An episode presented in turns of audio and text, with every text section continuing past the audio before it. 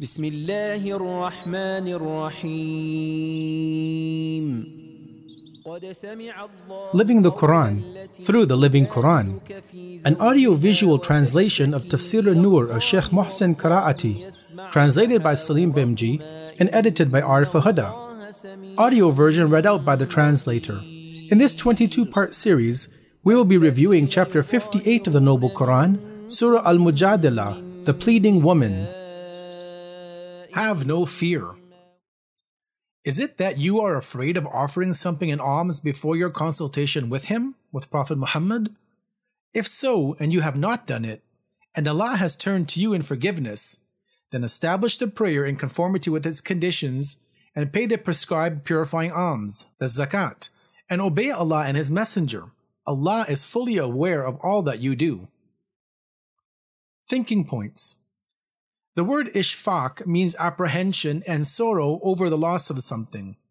Now, this verse shows that giving charity, or sadaqah, before having private conversations with the Prophet was an obligation put in place as a test of the people, so that the true believer and lover would be identified from the others. It was not so that because Allah saw that the people were not doing as they were told that He retracted this ruling.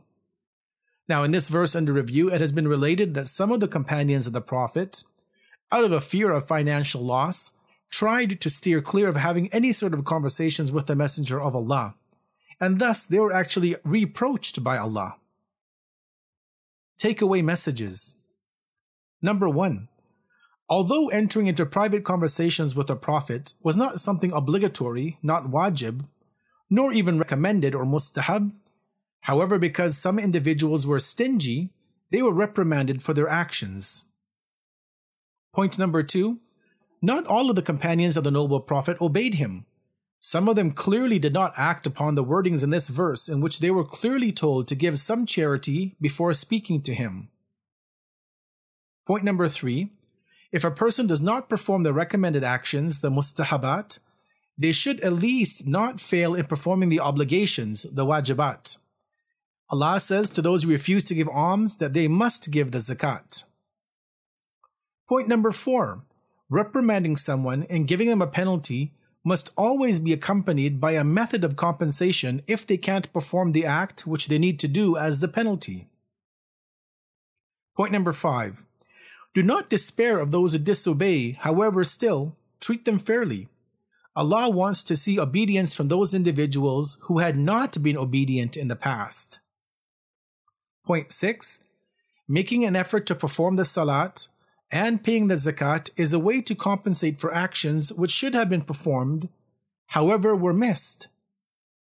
Point number seven, the religion or the deen is not an individual and personal relationship with Allah alone. Rather, it involves taking care of the poor and obeying the governmental commands issued by the Prophet, as they are also a part of the religious rulings. Point number eight pay attention to how you act, as Allah is aware of all actions. We will continue in our next discussion with verse number 14.